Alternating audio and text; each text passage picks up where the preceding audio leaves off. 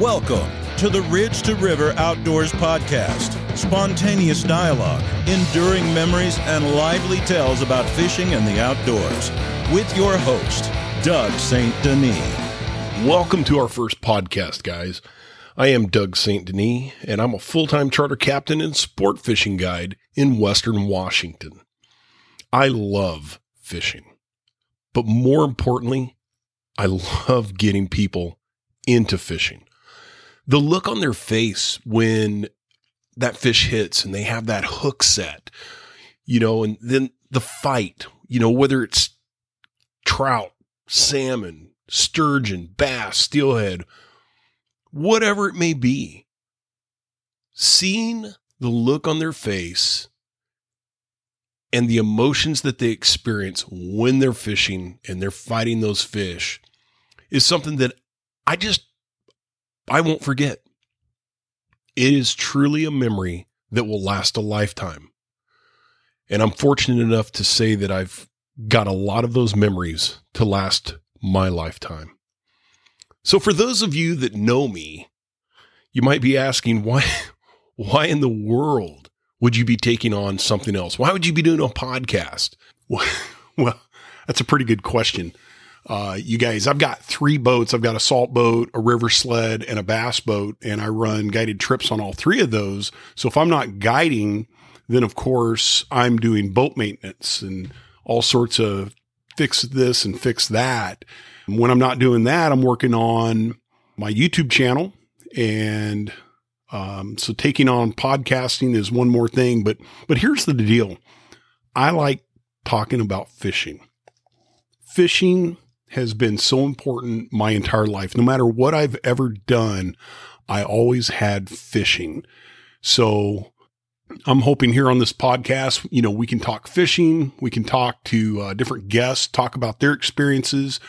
Maybe not tips and techniques. Maybe sometimes we do have tips and techniques, but let's uh, let's talk about how fishing has impacted our lives and and put us on the paths that we have followed and I think it'll be interesting. I think it will be very interesting. For those of you that don't know me, um, give you a little background. I live here in Western Washington, just north of Seattle.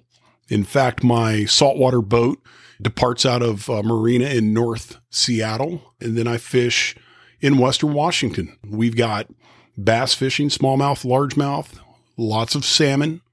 We've got some bottom fish, and we have steelhead when it's open. I'm the sole employee for my business. So I'm the boss of myself. I don't have any employees. And as of right now, I don't have any deckhands. So I do everything, including all the production of our videos, our podcasts, and stuff like that. I do all of that. I've lived in Western Washington since 1990. I started guiding in 2008 about in 2011, I started doing my first videos. And we don't have, you know, a ton of subscribers. You know, we're just under 3,000 subscribers. You can find our YouTube channel at Ridge to River Outdoors, just the same name as our podcast. And for those of you that start digging around, maybe you visit our website at ridge to river outdoors.com, you'll see that we also have 365charters.com. Uh, when I started doing charter fishing, I wanted to build a brand that people would recognize as being a saltwater type of fishing service that we offer. And so I created 365 charters and it's done very well. And I co brand both of the brands together. You'll see on either website that you go to, 365charters.com or ridge to river outdoors.com, we co brand. So pretty much the websites are exactly identical and it works out for us. So as I mentioned before, I've always loved fishing and I want to go back and think of the first memory I had of fishing. And I think that I was probably four, I might have been five years old, but for my birthday, my dad bought me a rod and reel and a little tackle box that didn't have much in it, but man, it was my tackle box. And on the end of that rod and reel, and I think it was a Zebco 33, little spin cast uh, type reel. And at the end of that reel, there was a yellow casting weight. I I don't see them very often. In fact, I can't remember the last time I saw one in like a fishing tackle store. Uh, but you would use this to practice your casting. And man, I got to tell you, I just remember standing in the yard casting for hours. You know, cast here, cast there. And it was probably good that I had the yellow thing instead of a hook because I don't want to hook the cat, the dog, let alone myself. But man, that was my first memory. And then just all of the trips, you know, fishing with my dad, fishing with my granddad, fishing with my uncle later in life.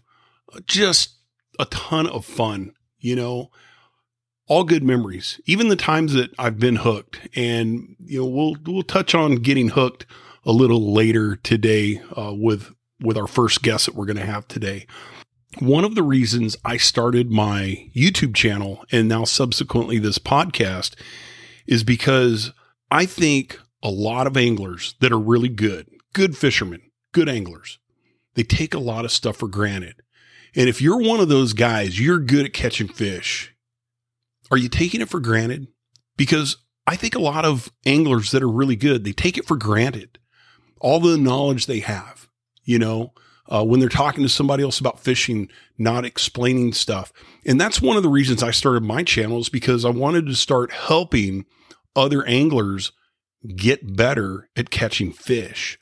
And so our market is kind of a niche market because I really talk a lot about salmon steelhead. You know, I do have other videos about, you know, our electronics and, you know, our downriggers, which are certainly not, you know, just for the Northwest. These, these are, these are products that are used worldwide. You know, a lot of our fishing stuff is about the Northwest. Yeah, I've got some bass stuff, but I got to tell you, you know, a lot of the patterns and stuff you might use in other parts of the country, you come here to Western Washington, those patterns just aren't going to work.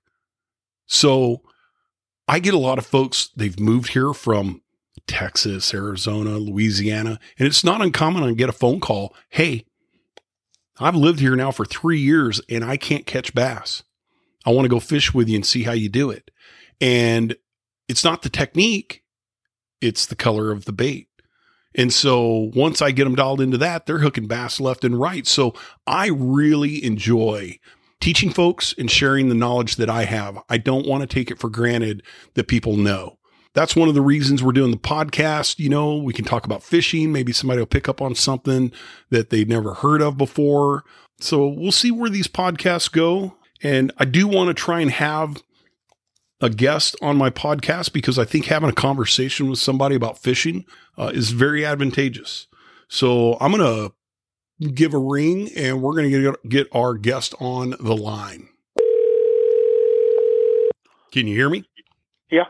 All right, guys. So on the line today, I've got my Uncle David on the phone with us. He's our guest today. Uncle David, thanks for taking a few minutes of your time to be on our podcast today. I really appreciate that. Well, you're welcome. Thanks for calling.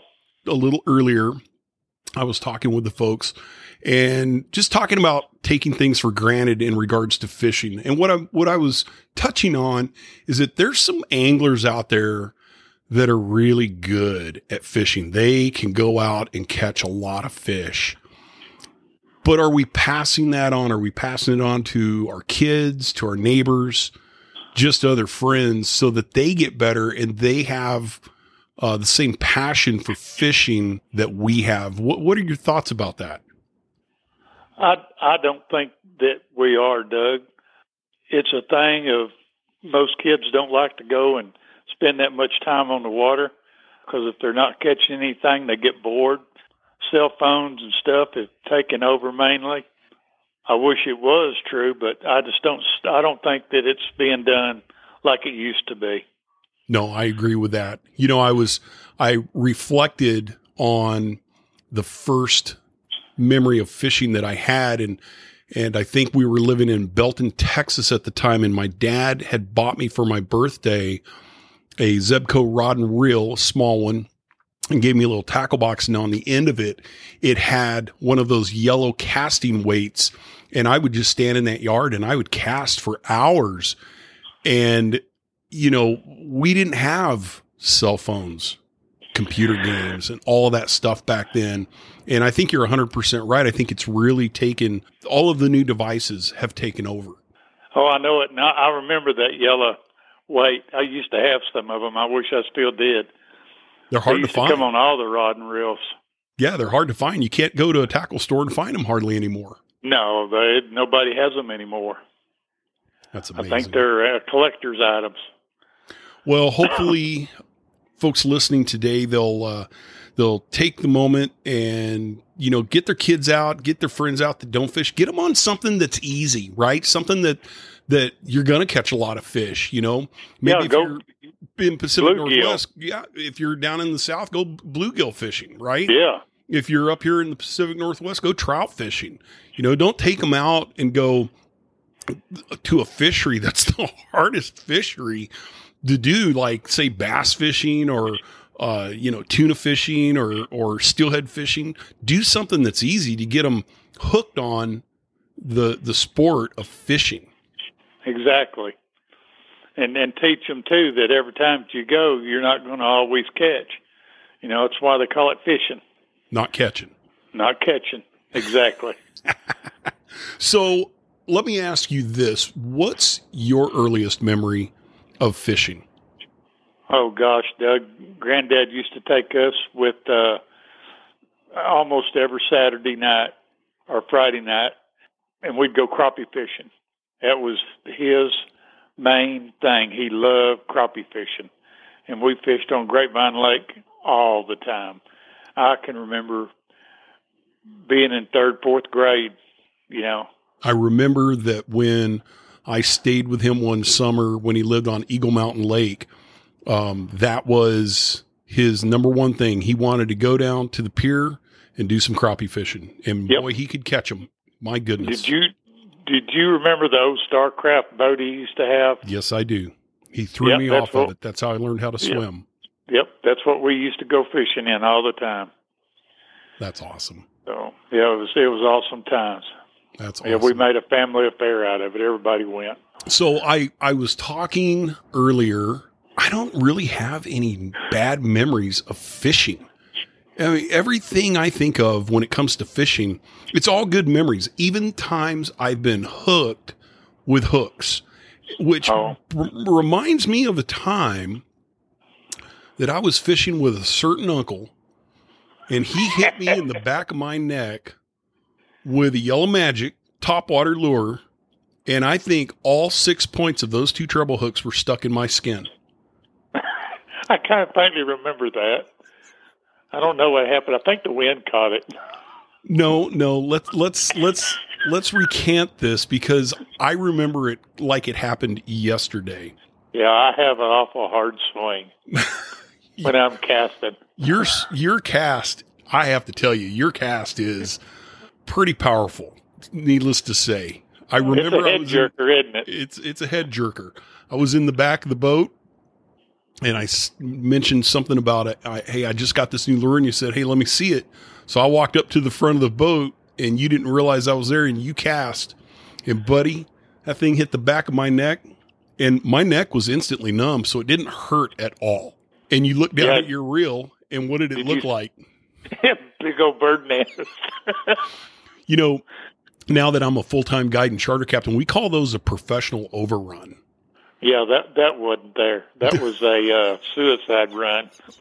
There was no fixing that on the water, was No, there? that one, that one had to be cut out. Oh, that's and see, but but just goes to show you the great memories that you get when it comes to fishing, right? Oh yeah, We had a good day on the water that day. We were fishing a hot lake. I forget the name of that lake there in uh. Martin Creek. That's right, Martin Creek Lake.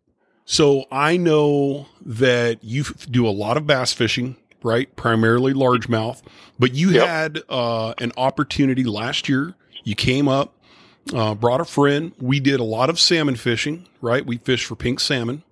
Oh yeah, had a great time. Yep, yep. Did fish for pinks. Lost a lot of fish, didn't we? Yeah, lost a lot of fish and caught a lot of fish. Lost a lot of fish and caught a lot. I think we only had one day we didn't limit on fish, and that's we were only out there for a couple hours anyway. Yeah, that's true. That's the day you picked us up at the airport. Yep. Yep. That's right. We went out for a little bit. I just didn't want to get stuck in traffic too bad going home. So, but then you had an opportunity to do some smallmouth fishing. Now, had you fished for smallmouth prior to this trip? No, that was my first time. What'd you think of the experience? Oh, it was great. I love it. That's the first time I ever fished a drop shot too. Now I got one rigged up on two different rods. That drop shot's pretty effective. It is real effective. Yes. Change up the colors maybe a little bit. You know, we we use a lot of craw colors up here, uh, maybe some minnow colors to to mimic our trout or our kokanee if we have them in our lakes. Uh, what kind of colors are you going to tie on down there for your largemouth? Mainly green. Uh, either that or I'll go uh, watermelon red flake. Anything with green around here seems to work on just about any lake. You guys have a ton of crawfish in your lakes there. Yeah, but most most of the time when I'm fishing, I always always go to my what what if bait, you know, my lucky bait, and that's the uh, watermelon red super fluke. I just uh, catch a lot of fish on that thing. It's uh, either that or if I'm fishing at night, I'll fish black and blue primarily. Nice. Have you done any catfish lately? No, last time we went, we got blowed off the lake, so we didn't we didn't do too good. Well, that happens. So, yeah. Now, I do have to admit that um, I don't like the wind, and I've had a few instances where maybe I wouldn't technically call it fishing. I just call it getting off the water. Yeah, I don't, I don't, I don't mind the wind too bad. Uh, I just don't like any combination of rain, wind, or or anything like that together. If it's raining, I'm fine. If it's wind, it's fine. But if they're doing both, I've got to go. Got to go. Got to go. You could do it when you were younger, Yeah, but now Yeah. you're at the point where you just don't need to put up with it. yeah, I don't need to put up with it, and I can go anytime I want to. So that's that's part of being retired. So we've got a bucket list question. What is on your bucket list for fishing? What's the one kind of fishing you've never done and you want to do it? Sturgeon fishing. Sturgeon fishing. Oh my goodness. I happen to know somebody that can help you out with that. I, I I thought you did. So you might want to give John a call and see if he can hook me up. Yep. Yep. Well, I don't think John's going to put his uh, new Camus bass boat in the saltwater to fish for sturgeon, but I, I've I got don't a sled would we can either. hook you up with. Yeah, I, I think I would better get a bigger boat. You know, you're going to need a bigger boat for that.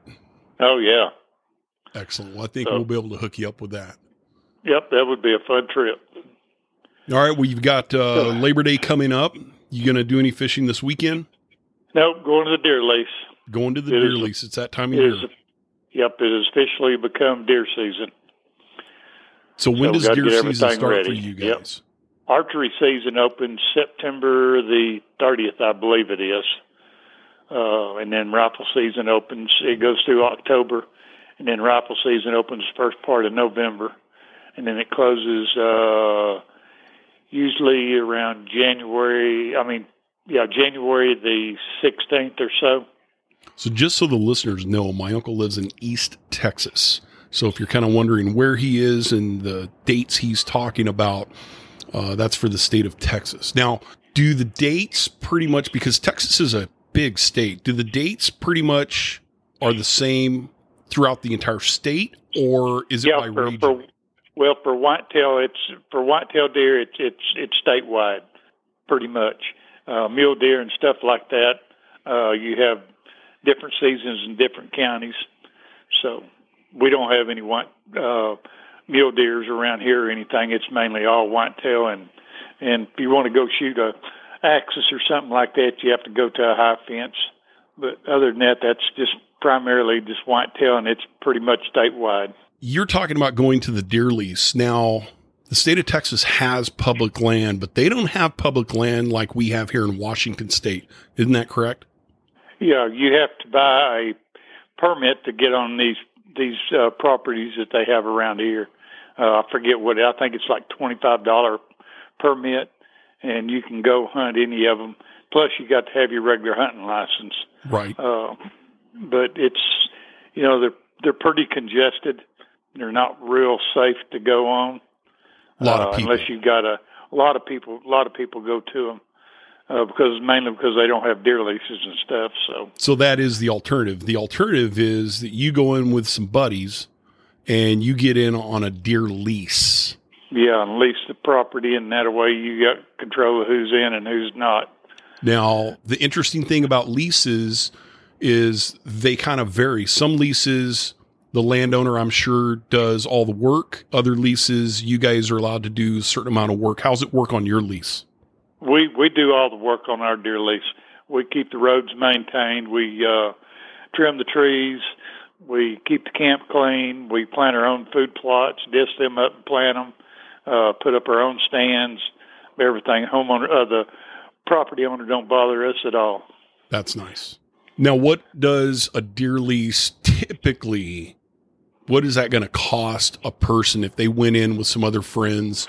What's like an average? It's going to average anywhere from ten to twelve dollars an acre. Oh, that's not bad. No, it's not too bad. That's not bad. Not bad at all. Well, listen, I really appreciate you taking time to jump on with us today and talk a little fishing, a little hunting, and and whatnot. Well, I appreciate you calling and letting me do it. I enjoyed it. Absolutely. We'll have you on again. All right. All right. We'll talk to you later. Okay. Bye.